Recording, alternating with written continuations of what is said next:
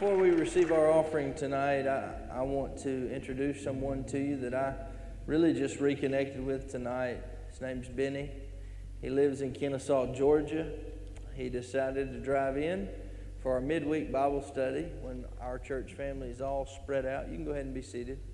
Um, we're spread out between choir and kids and students, and we got we got classes going on. But God told him to be here with us tonight, and, and I want you to know what a difference this church makes to people everywhere. And um, I asked him just for a few minutes to just tell us about the word that was released that I've forgotten till tonight. Uh, seven years ago, I released a word into his life, and uh, God's brought it full circle. And uh, he wanted to come back and thank us and also apologize. So I'll let him do the talking. Welcome him, Benny. Come on, man.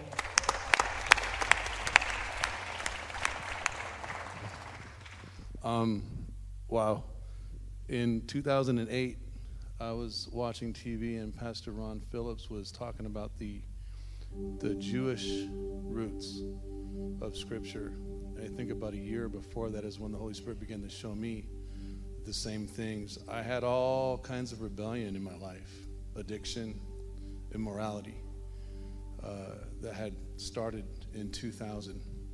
Prior to that, I was walking in holiness moving with God. Fast forward from 2008, five years later, I come to Chattanooga, Tennessee for a job to sell roofing. Uh, come up here with a company that later I would end up starting a company in Georgia. The year that I lived here, Abba's house, that's that church. That's that man of God that teaches the way the Bible is to be taught. But by then, my rebellion had really, really grown. I started coming to the church fully bound up, and occasionally I began to meet Ronnie coming forward, and he would minister to me. And over time, people began to open up to you. And I knew I knew I was supposed to be developing relationships with this fellowship, but instead I was developing relationships with people that were completely bound in this city. And I came forward one night to get prayed for, and Pastor didn't know anything. And the Holy Spirit spoke to him, and he said, I see you you have a bunch of leeches all on you, and they're just sucking the life out of you. And he wasn't being condemning. He was, he was, in, he was in the Holy Ghost, and he was just, he was doing the best he could to get me to, to get to, to where I needed to be. And I, every time I would leave, I knew, but I continued and continued hanging out with the group of people. Another situation happened with my job, and he, again, the man of God that he is, he was speaking into my life about I had an issue with my co-worker, my business partner, and I was super, super codependent as a result. And he was he was trying to cut that away. And I kept continue talking about my business partner, and he was like, Pastor Ron was like, No, God has a calling on your life. Whether or not your business partner is a part of that, I don't know. But God has, and he was he was just really adamant about getting me to re re remember who I was in Christ. I went to Georgia, started a big old company, made all this money, lost everything, stayed in rebellion, always regretting not connecting with this man of God who's reaching out to me. Finally, everything reaches to a head about two years ago. I'm in jail, and I'm, I'm, I'm so angry with myself. I'm begging them to give me a Bible, and I'm reading scripture, and the Holy Spirit shows me in one of Paul's writings where Jesus is the head of the church and then the, the, order of Jesus being the head of the church, and then from there all the way into marriage. And, and Jesus showed me how I am not under his headship because I'm so disconnected from his body. And, and my, my obedience to him and his coming under his authority is in direct relationship to how I treat his people and godly authority. And that was the beginning stages. I, I requested a man of God to come see me in jail. I, re- I repented in front of him. The very next day, a prison guard who was a Christian gave me a word in front of everyone. He was nervous. It was directly connected to, and so I've been making it a point to apologize to every man of God who has sown into my life. This fellowship, his father preaches the Bible, the Holy Ghost, Jesus, um, the Jewish roots, and it's in the South. It's the whole, I just from a black male perspective, that's kind of cool. Don't, not to sound racist, but freaking he, he ministered to me, so now I'm making it a point to apologize. And I wanted to come and see him because now I'm free from drugs. I'm no longer living in immorality. And I didn't know I was going to be able to. I just wanted to come and tell him, I'm sorry. I, I want to say sorry to you, as well as thank you, but sorry because, yeah. Stay here. Stand up on your feet. As the pastor of this church, I'll speak as the headship of this church. My father is now our apostle, our pastor emeritus, who is our ambassador. But I speak for him as well as the pastor. And I say this, and I want you to hear it as words from the Father We forgive you. We forgive you. And the Bible says that He makes all things new. And so tonight, in the name of the Father, Son, and the Holy Spirit, I decree and declare that your best days are in front of you that no weapon formed against you can prosper, that the past is the past. You are forgiven. You are free and fully alive. You will live and not die, and you have only seen the beginning of what God's going to do in you, for you, and through you. If you receive this and come into agreement with this, shout amen in the house tonight. Give God a shout of praise for restoration. What a story. What a story. You never know what God wants to do. Y'all keep standing. I know y'all been working all day. Listen, not church aerobics. We're about to take an offering. If you sit down, you won't give nothing. I know how this works. I was trained good, okay? Let's sow a seed of restoration. Now, hold your hand up. Let me bless you. Just bring your offering up. Put them in the buckets while we worship. Heavenly Father, wow. Wow. What an awesome thing we get to be a part of. Awesome work we get to be a part of. A work that reaches all people from all walks of life. Lord, a work that would draw people from Kennesaw and Dominican Republic and the nation of Israel and everywhere around the world to come and make things right at the Father's house, a place where prodigals can come home. Prodigals are being sent here all the way from Georgia for a midweek service. Father, we give you praise for restoration. We are a house of grace. And Lord, as we sow tonight, may we remember our one. Our one. The one we've invited, the one we've invested in, the one that's told us no 500 times.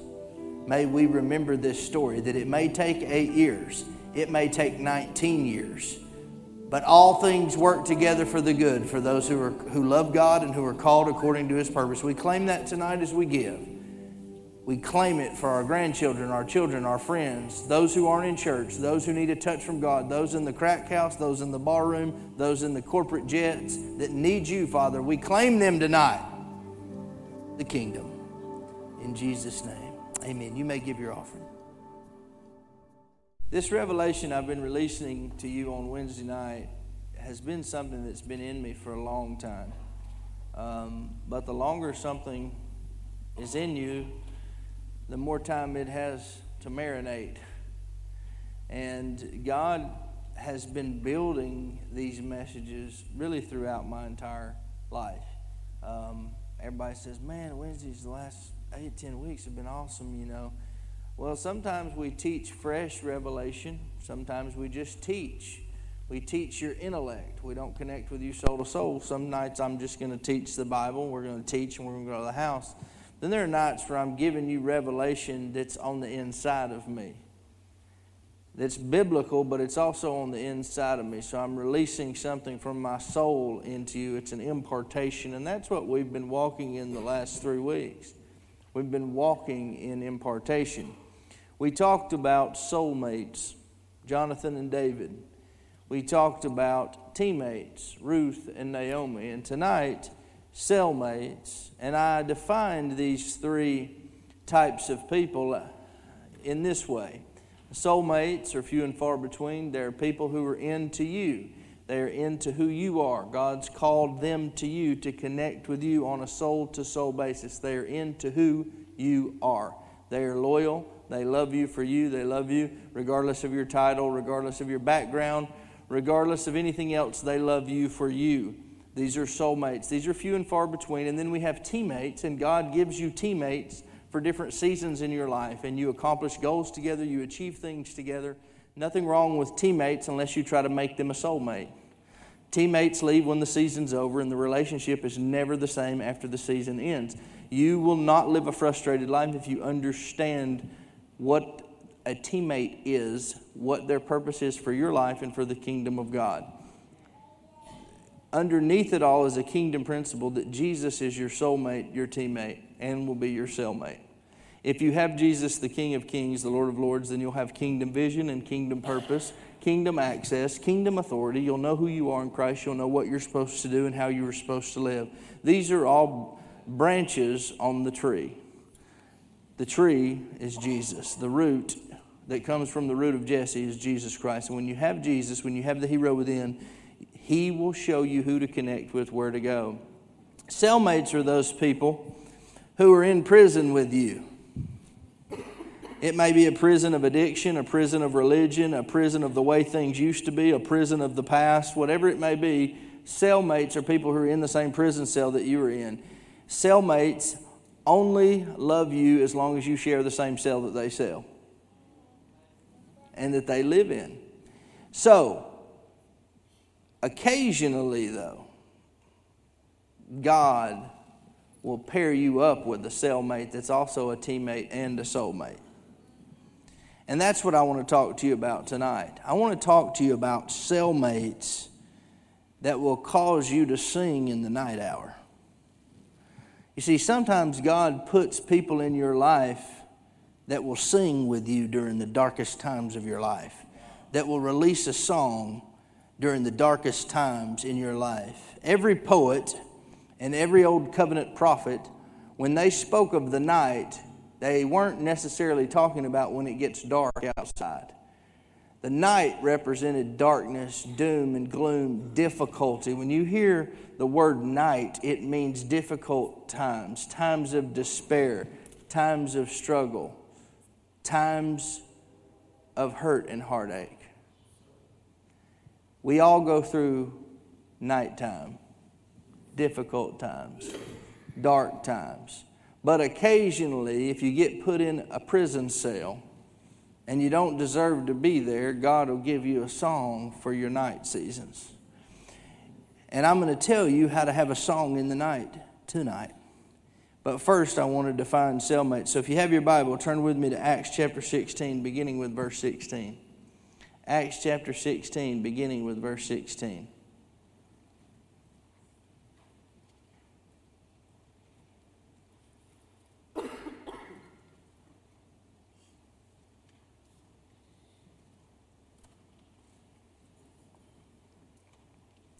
Now it happened as we went to prayer that a certain slave girl, possessed with the spirit of divination, met us.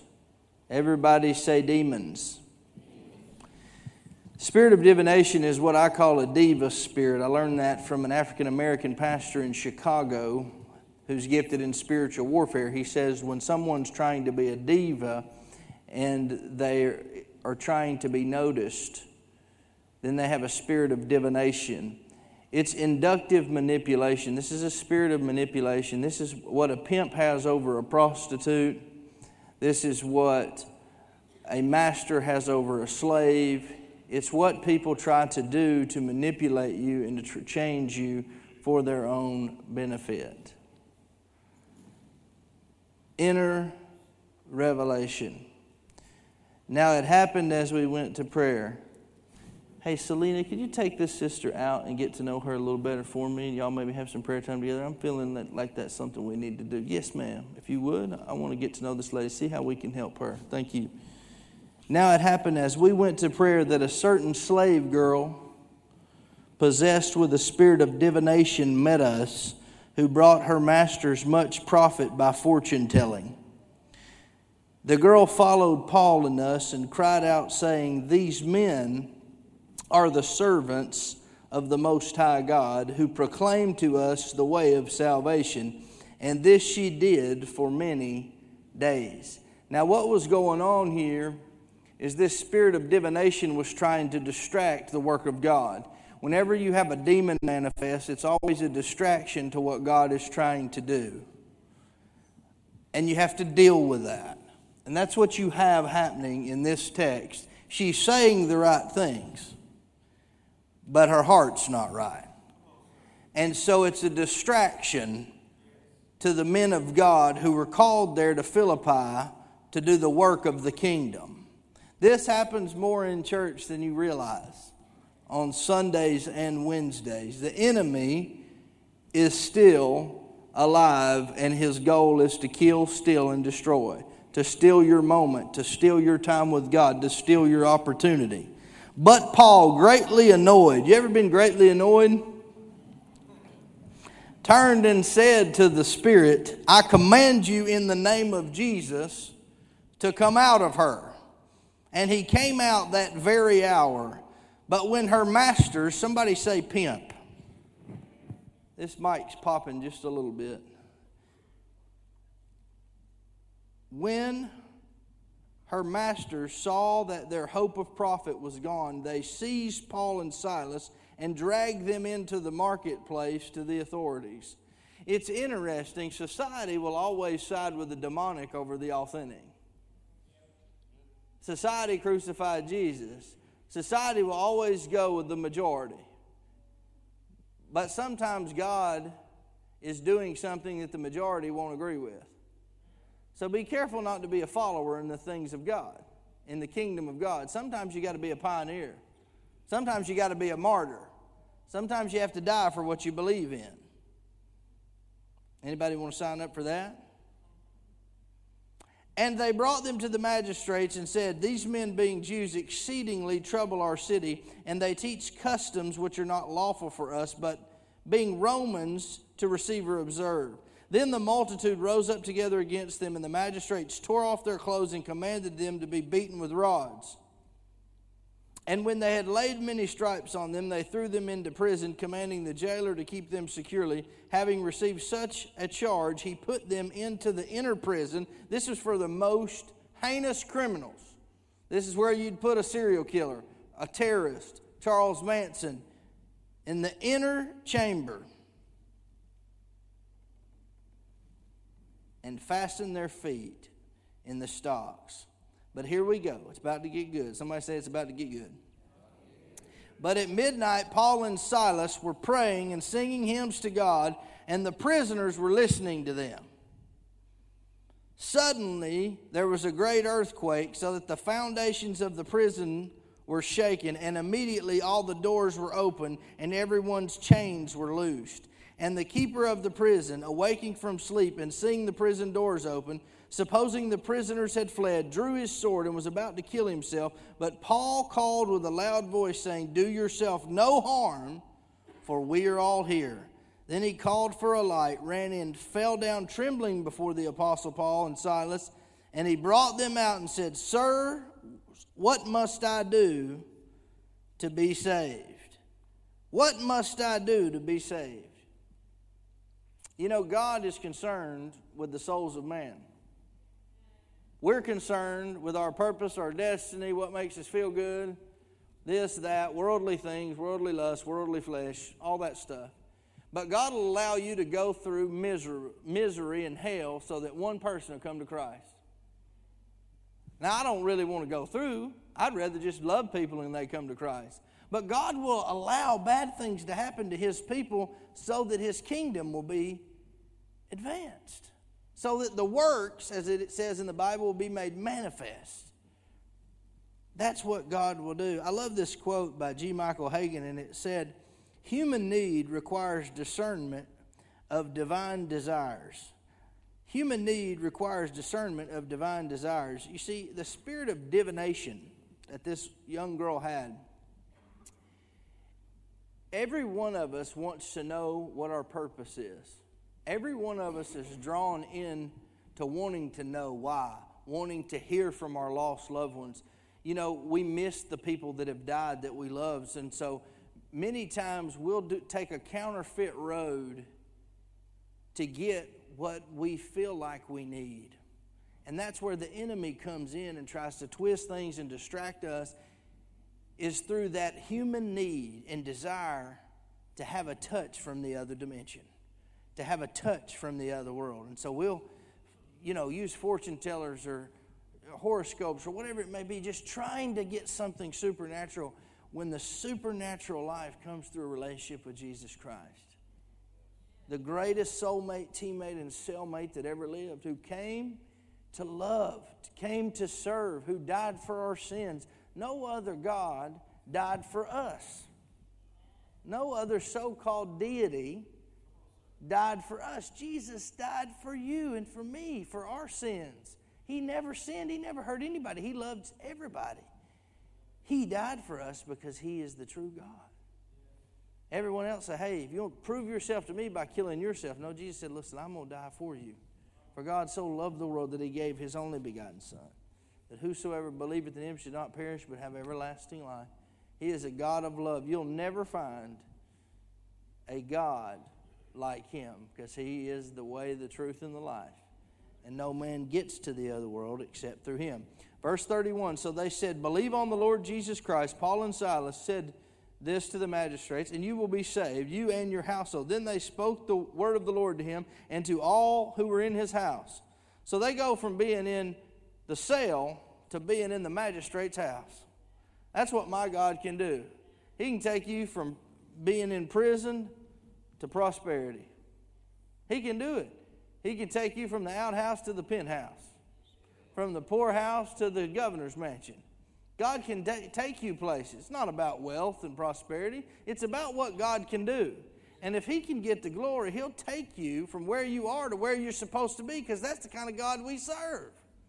He can do things, He can change things. And He took them the same hour of the night and washed their stripes. Mm. And immediately he and all his family were baptized. Now, when he had brought them into his house, he set f- food before them, and he rejoiced, having believed in God with all of his household. So, God allowed these two brothers to get beaten, to get shamed, to get ran out of town, to be locked in the worst prison cell in the whole prison. Why?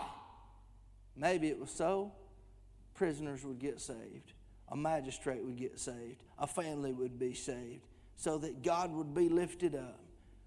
We have to understand that God's ways are not our ways. He is much bigger than us. His thoughts are not our thoughts. He works on a different playing field than we do. And you may not understand it, and you may never be able to grasp it, but God Almighty has a plan. If He called you to it, He will see you through it. Could you imagine being the Apostle Paul? He wasn't very popular. You know, Billy Graham, who we all admire, I mean, Billy Graham advised like 14 presidents, Democrat and Republican. Everybody loved Billy Graham. If Billy Graham was alive and he came and did a crusade in Chattanooga, he'd have Democrats, Republicans, he'd have every race go. He, he had that kind of draw. Bishop T.D. Jakes has that kind of draw. Sure, they had haters, but no matter what type of environment these two men would walk in, they had instant respect. Didn't matter. They were able to cross political and denominational lines. But you know what? Apostle Paul didn't have that anointing. I mean, he was not well respected like these two men. He wasn't treated like we want our leaders to be treated. I mean, this guy was snake bit had seizures, was cussed, beat with rods, shipwrecked, bad mouthed, ran out of every, every time he'd show up in town. The, the mobs would come wanting to beat him to death. How many of you want that anointing? Everywhere you go, people want to beat you up, lock you in prison. He spent nearly six years of his life in prison, writing the New Testament, beaten often. Listen to what he said in 2 Corinthians chapter 11. From the Jews, five times. I received 40 stripes minus one. Three times I was beaten with rods. Once I was stoned. Somebody say, Sign me up. Three times I was shipwrecked. A night and a day I've been in the deep, in journeys often, in perils of waters, in perils of robbers, in perils of my own countrymen, in perils of the Gentiles, in perils in the city, in perils in the wilderness, in perils in the sea, in perils among false brethren, fake friends in weariness and toil, in sleeplessness often, in hunger and thirst, in fastings often, in cold and nakedness. He would eventually die a martyr's death to the Roman government. He'd give his life for the message of grace. Why was he hated so much? Because of grace. I can't wrap my mind around it. Because of the gospel of grace, that if you'll repent of your sins and you'll accept the free gift of God's love and His grace, you can be saved, have a better life on earth, and spend eternity in heaven. That simple grace message that we preach here on a regular basis, He was hated for it. Because of grace. No one defined grace like the Apostle Paul. What we cherish about him, they hated him for. They wanted him dead for. Simply because he described the goodness of God through charis, grace. That's the Greek word charis. That's where we get our word charismatic. Don't have anything to do with speaking in tongues. It has to do with being a grace fanatic. Somebody says you're a charismatic or that's a charismatic church. Yeah, charis, grace, fanatic. I'm fanatical about grace. I'm fanatical about God's love. I'm fanatical about what God's brought me through that, and what He's brought me to that I didn't deserve. I'm fanatical about the grace of God. Call me a charismatic if you want to. That just means I'm in love with Him and I'm crazy about His grace. I'm crazy about the grace of God. So we come to this encounter here in Acts 16. And she's following Paul around and she's aggravating him. And he's trying to do his thing, and she's following them around, making trouble. And when Paul cast the demons out of her, you would think the people connected to this slave girl would be proud, but they weren't. A cellmate will never be proud of you when you get free. A cellmate will only celebrate you when you're stuck in the same prison cell that they're in. That's my point. Number one, cellmates will only celebrate you when you remain in bondage with them. This pimp was using this girl in fortune telling and was making profit off her. He did not care anything about her soul or her life. All he cared about was what he could get out of her, very much like a pimp. Some of you have people in your lives and they don't care a thing about you. All they care about is what you can do for them.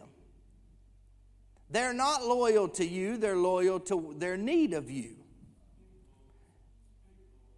They don't care about you, they care about what you can do for them.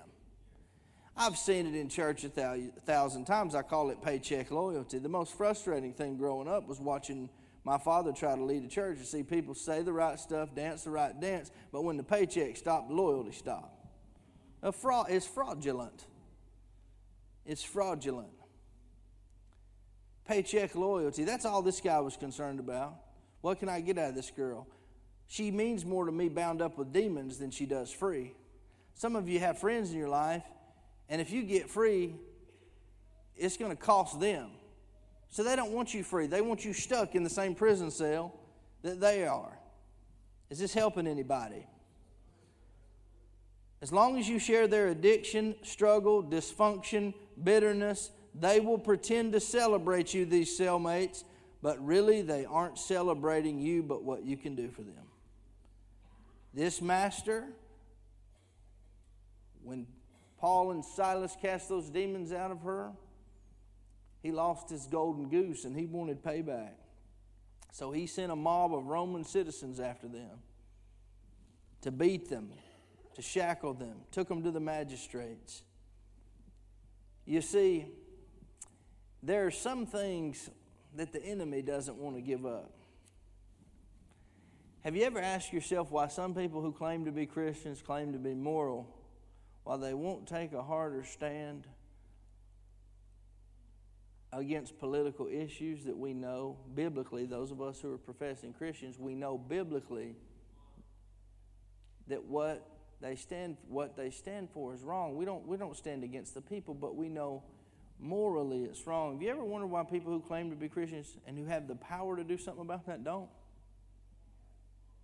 They have too much to lose.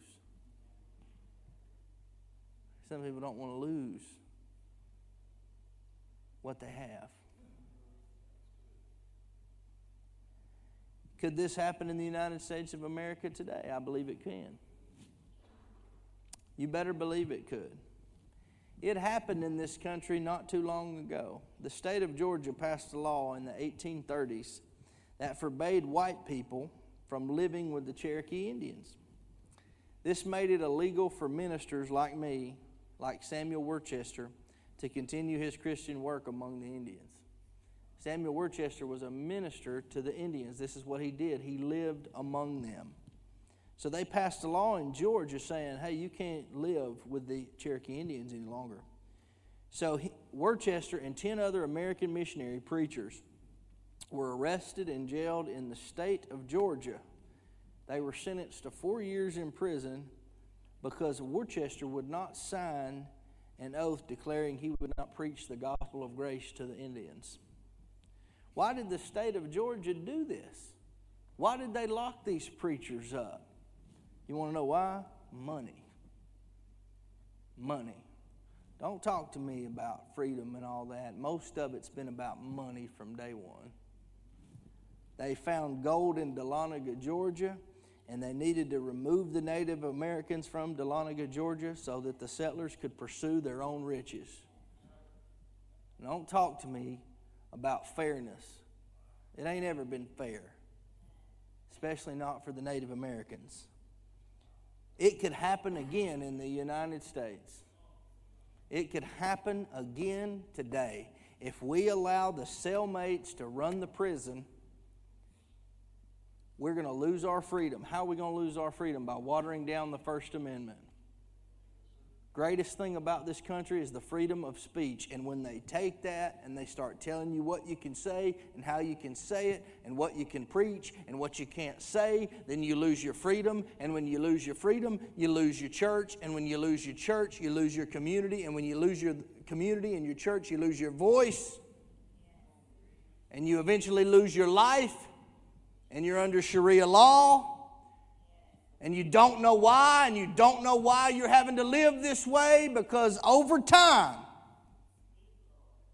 you wouldn't take a stand for the people who couldn't stand up for themselves. You wouldn't stand up for righteousness. You wouldn't speak out against abortion and the things that are wrong because you had too much to lose. Nobody'd take a stand because somebody else had dirt on them. So you just allow things to keep going.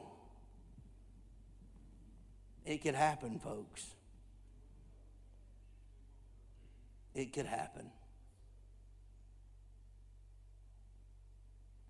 The gospel scares the hell out of people. Because it is the power of God unto salvation.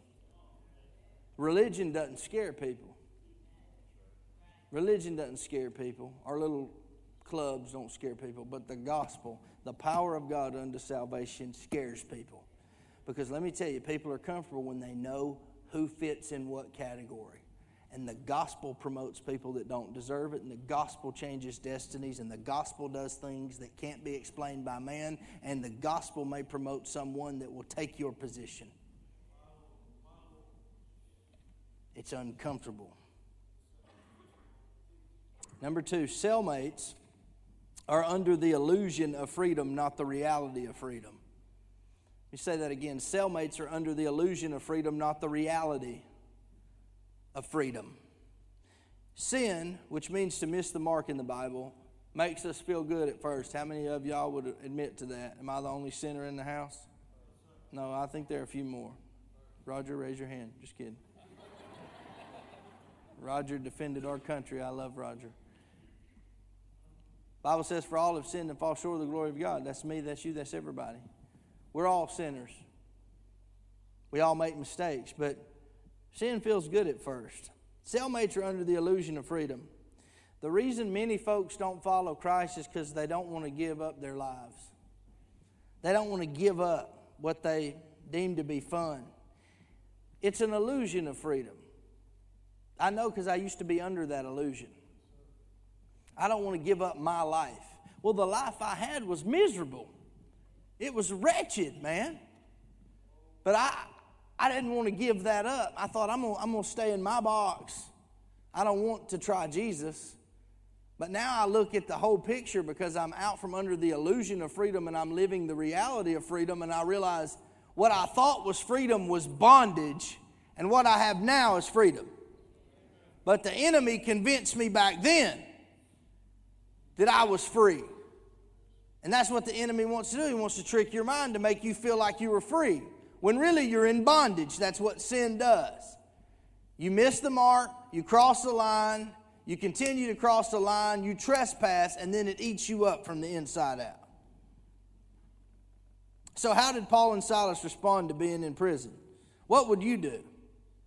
Listen, I'm going to be honest. I never went to prison, but I did spend a night in the Hamilton County Jail one time for something I didn't do. Now, I did a lot that I deserved to be in jail for, but I never got caught for that stuff. When I finally got put in jail for a night, I was actually dead innocent. I'm telling you, as your pastor, hand on the Bible, what they put me in jail for, I did not do when I was away from the Lord. But God wanted me there. I felt like because I'd had enough free passes that I, I had that one coming. But I'll never forget this. I don't even know why I'm telling you this. I guess it relates. It'll relate somehow. But I was in this jail, and there's this inner, like, holding cell in the jail. And there was this big brother, I'm talking like three times my size, and he was so rowdy, the, the guards couldn't handle him, and he was in the middle of the cell. And I'll never forget it because he was singing Baller, Shot Caller, 20 inch blades on the Impala. And he had the greatest voice, one of the greatest voices I've ever heard in my life. And I'm talking, the whole prison cell was jamming with this dude. And I'm talking beautiful voice, opera voice. I'm talking who hijacked the anointing. I mean, he was awesome. And I remember thinking, like, man, it's all right for a few minutes. This guy was good, man. He had a song in the night. But what did Paul and Silas do when they were in prison? I mean, most of us would cry. We didn't do it. I want my mama. I don't want that peanut butter jelly sandwich, man. I don't want to pee in front of all these people, man. I got to go to the bathroom and there's seven dudes around me, man. Come on. Some of y'all know what I'm talking about, and the rest of y'all be glad you don't, all right? Randy knows. Let me tell you. Paul and Silas didn't cry, they didn't blame other people, they didn't feel sorry for themselves. They found their purpose and mission, and they released a song in the prison, a song in the night. Some of us would cry all night. Some of us would be angry at the mob that falsely accused us and beat us with rods. Some of us would blame God. We'd say, God, I'm doing your work and you let a demon possessed mob beat you. But God's purpose was bigger than all that. He wanted to see that magistrate get saved and that family and those other prisoners. He wanted them to hear the gospel of grace. Hebrews 11, verse 25 says, Choosing rather to suffer affliction with the people of God than to enjoy the passing pleasures of sin. Jesus said, Do not fear, only believe. The Bible says, Trust in the Lord with all your heart and lean not on your own understanding. What did I tell you earlier? All things work together for the good for those called according to his purpose. So God will make a way out of no way. I love what it also says in Romans. It says, He also predestined us to be conformed to the image of His Son. Predestined means to set forth a path. When you hear about the doctrine of predestination, it's not that God only chooses the elect.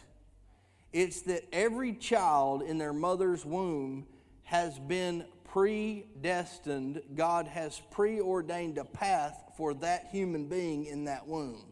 Now, when we get to the age of accountability, we have to make a choice to get in on his path and his plan and submit to his sovereign will. That's our free will. Our free will can rebel against God's sovereign will. That doesn't mean he didn't choose us. It means we didn't choose him.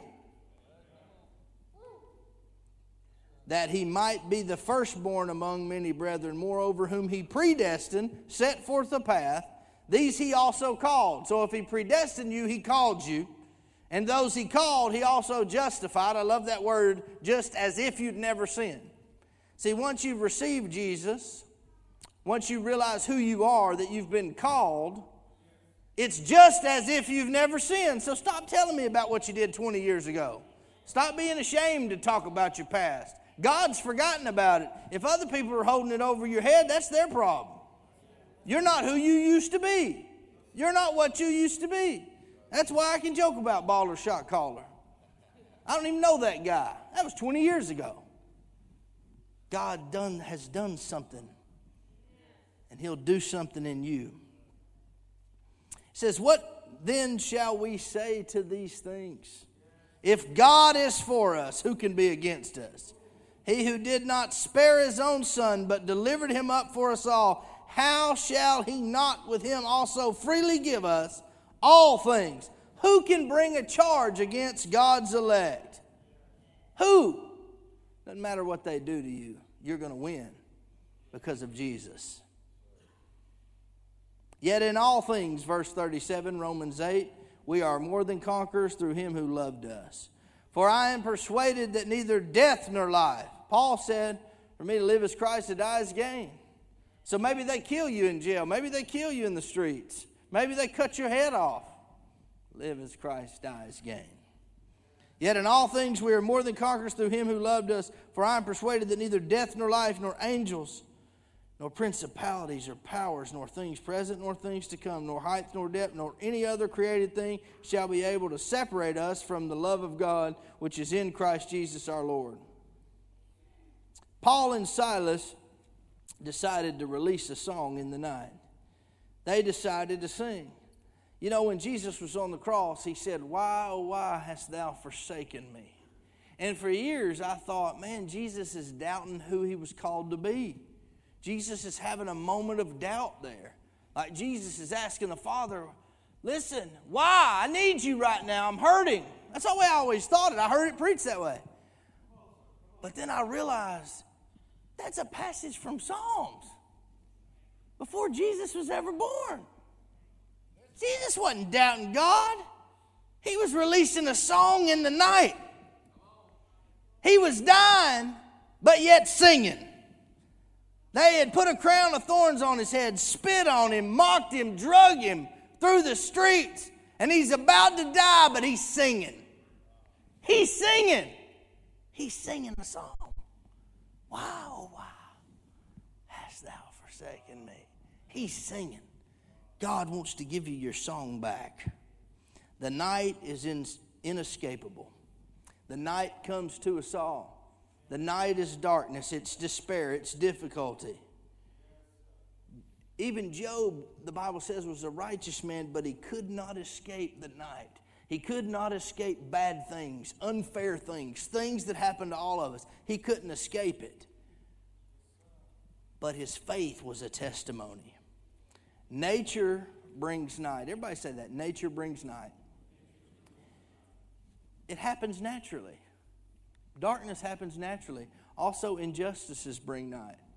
Unfair things bring the night seasons. Number three, and it's a long number three. Don't get excited. It's my last point, but it's a long point. Cellmates with a song are soulmates for life. See, not all cellmates are bad. Jesus is your soulmate, your teammate, and your cellmate when you're in a night season. He's all of the above. But cellmates with a song are soulmates for life. In this story, the song they released was Light in Darkness. It was the power of God unto salvation. It was Holy Spirit power. It was joy unspeakable and full of glory. Maybe you need a song in the night. The kingdom message that Jesus preached is and was a song in the night. It was something new. Charles Spurgeon said this. I love this quote Any fool can sing in the day. Some of you, all you ever do is sing in the day, and the day represents the good times. You know how to sing in the daytime, but you don't have a song when the difficult days come, when the diagnosis comes, when you lose that loved one, when you don't understand what your kids are doing, what your grandkids are doing. He said, Any fool can sing in the day. It's easy to sing when we can read the notes by daylight, but the skillful singer is he who can sing when there is not a ray of light to be read by. Songs in the night come only from God, they are not the power of men. How many of you say, Pastor Ronnie, I, am in a night season? I need a song. I need a song. How many of you say that? Let's just be honest in here. It's not that many of us. How many of you are in a night season? Uncertainty, difficulty. Don't know, don't know, don't know where you're going with it. I want to release something. Four things for those of you who need a song in the night. How do you get a song in the night? How do you get a song in the night? Number one, practice singing in the day. You got to learn how to praise God during the good times. Paul didn't wait till he got in jail to sing. His life was a song. His eyesight was a song. His wounds were a song. His death was a song. His conversion on Damascus Road, he went from a murderer to an apostle, was a song. It brought glory to God. His life was a love song to Jesus. We look at his life as tragedy, God looks at it as triumph. When the Roman government killed him, it wasn't the end, it was the beginning. And he had crowns waiting on him. You need to be in agreement with God and his church during the good times. So, folks will be there to sing with you during the night seasons of your life. You need connection. There are people in this church that will help you sing in the night. Not everybody in our church can be there for everybody, but I promise you, you get connected, somebody will be there for you during your night season. Somebody will be there for you. You'll know how to activate Jesus, you'll know how to bring the hero in on your situation. Practice singing in the day. If you need a song in the night, you got to practice singing in the day. You got to learn how to thank God for what you have, not what you don't have. Praise Him during the day. Number two, identify the soulmates God has for you. Some of you have been hanging around with the wrong people. I'm not trying to be Baptist in 1984 and beat you to death about who you hang out with and act like everybody you hang out with has to have angel wings and halo. I mean, you can hang out with real people, okay? But if people have used you and abused you and used you for years and they're sucking the life out of you, like I told that brother at the altar, one Sunday, my dad was preaching. He came and we released that to that brother because he had everybody, he had a bunch of cellmates around him, sucking the life out of him. They weren't giving him anything in return. Some of you have the same thing. Same thing. You need people who love you. Identify the soulmates God has for you. 1 Peter chapter 5 describes Silas, who was in the prison cell with Paul, as a faithful man. When I die, if all they say about me was he was a faithful man, that's good enough for me. How many of you will take it? If all they say is, you know what? He was faithful. She was faithful. That should be enough. Number three. Number one, again, practice singing in the day. Two, identify the soulmates God has for you. Three, remember joy comes in the morning. You see, Paul knew about the night, but he knew that God owned the morning. Good news if you're in a night season, joy comes in the morning seasons change. That's why I hate suicide so much. I hate what the enemy does to our minds. Because suicide says it's never going to get better. You're always going to feel this way. Take matters into your own hands. It's a lie from the pit of hell. I know it's miserable. I know it's bad. I know you don't want to live, but joy comes in the morning. Seasons change. I've lived it, I've seen it. I wanted to die. From 16 to 20, I prayed to die. Now I wouldn't trade my life with anybody. What I'm telling you, listen to me. Whatever you're going through, if you're listening to this, you're in here tonight, there's a new season around the corner. Don't allow the devil to convince you it's not going to get better. Paul knew that God owned the morning. Joy comes in the morning. You wait this thing out and you put God first, He's going to restore everything that the devil's taken from you. You just have to receive it. Finally, if you need a song in the night, you have to expect the open door. When they were singing, there was an earthquake the foundations of the prison were shaken, and immediately all the doors were open, and everyone's chains were loose. You have to expect the open door. The keeper of the prison was saved. God moved in a powerful way. Listen to me. In the book of Revelation, there are three doors mentioned. The first one's to the church of Sardis, it's a relationship door. It says he stands at the door and knocks and wants to dine with us. There's a relationship door. And then in Revelation chapter 3 later, it's to the church of Philadelphia, and it's the key of David. There's a relationship door, but then there's a church door. What is the key of David? Somebody say worship. A song in the night. Yes, Jesus stands at the door and knocks and wants to be Lord of your life, but there's an open heaven waiting for you.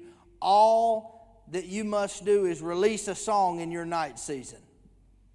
You might think it sounds crazy, but try praising God. Try worshiping Him in your car, in your home. Try praying out loud. I know for some of you it's weird. Sometimes you got to get to that place where you pray and you cry and you shout. And you don't care who hears. You get to that place. I hope you don't ever get to that place like I've been. Ah, but when you get to that place, it moves heaven. Because God knows when you're being real and when you're being religious. There's another door. It's a heavenly door. It says in Revelation 4, I looked up and saw a door standing open in heaven. A door. I'm telling you, you need a song in the night. Yes, you've got to learn to sing in the day. Yes, you've got to identify soulmates. Ah, but you've got to expect the open door. I'll close with a story about Ken and Jean Cheney of Mariposa, California. They made a trip to Fresno to clear up a tax question, and on their way home driving through Sierra Nevada, their car ran off the road and the couple was snowbound for 18 days. They lived off gum and certs they found in their console. As they waited for help, they would turn the heat on for five minutes every two hours till their gas ran out. Eventually, they ran out of gas, they ran out of gum, they ran out of certs, and eventually they ran out of life.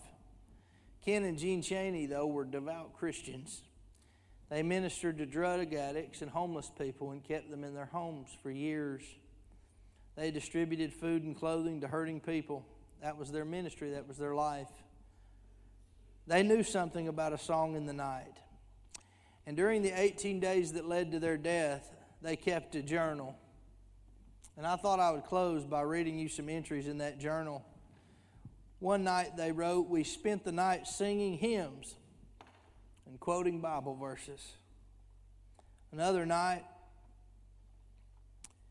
as times were getting desperate, they said, So here we are, completely and utterly in God's hands. What better place to be? The last entry was written to their children by their mother. And it said dad went to be with the Lord at 7:30 this evening, March 18th. It was so peaceful I didn't even know he left. The last thing I heard him say was thank the Lord. They had a song in the night. 18 days of starvation and hypothermia. They had a song in the night. There's an old song that says, Sing through, sing though the night is long, sing though the burden is strong, sing, sing, sing, for the night will not last only a short time, and in the day God's great light will shine. So, what I want to do tonight is just have you stand on your feet before we get out of here. First thing I want to do is give you an opportunity like this magistrate did in our text to make Jesus the Lord of your life. You don't have to have everything figured out. You just have to have faith to believe in the message of grace and the person of Jesus Christ. The Bible says, For God so loved the world that he gave his only begotten Son, and that whosoever believeth in him should not perish but have everlasting life. And that if you confess, all you have to do is confess with your mouth and believe in your heart that God has raised Jesus from the dead. If you do that, the Bible says you'll be saved. You're forgiven. You'll have purpose on earth and spend an eternity in heaven. So I want to lead you in that prayer. And then we're going to sing a song. We're going to release a song at night. But if you need Jesus, just pray this prayer with me. Say, Lord Jesus. That's right, Lord Jesus. Lord, forgive me of my sins. Lord, please come into my heart and save me. Lord, please come into my heart and save me. Fill me with your Holy Spirit. Fill me with your Holy Spirit and use me for your. Use me for your glory. If you prayed to receive Christ, I want you to make that public in some way tonight or on Sunday morning. Let us get to know you. Reach out to us. But many of you are faithful, but you're dealing with a night season, a night struggle. I just want us to take a few minutes and worship, just a few minutes, and release a song in the night. Release a song.